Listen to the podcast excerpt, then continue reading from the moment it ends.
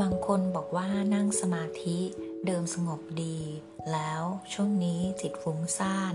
มีแต่ความคิด แต่จริงๆแล้วท่านหลวงพ่อพุทธานิโยท่านเคยเทศไว้ค่ะ ว่าถ้าเรามีสติสัมปชัญญะที่รู้พร้อมอยู่ที่ความคิด ถ้าคิดก็สักแต่ว่าคิด คิดแล้วปล่อยวาง คิดแล้วปล่อยวาง ไม่เอาความคิดนั้นมาทำความเดือดร้อน ให้แก่ตนเอง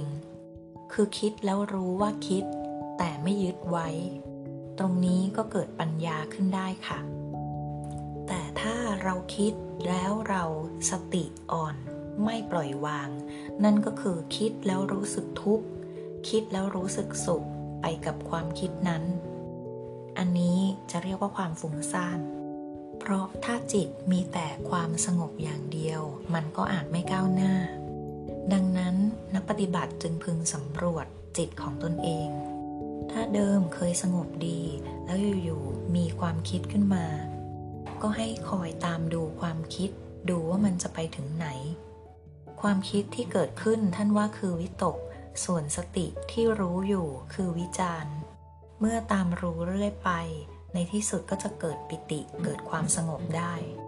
สามารถเข้าไปสู่อัปปนาสมาธิได้เหมือนที่เราบริกรรมภาวนา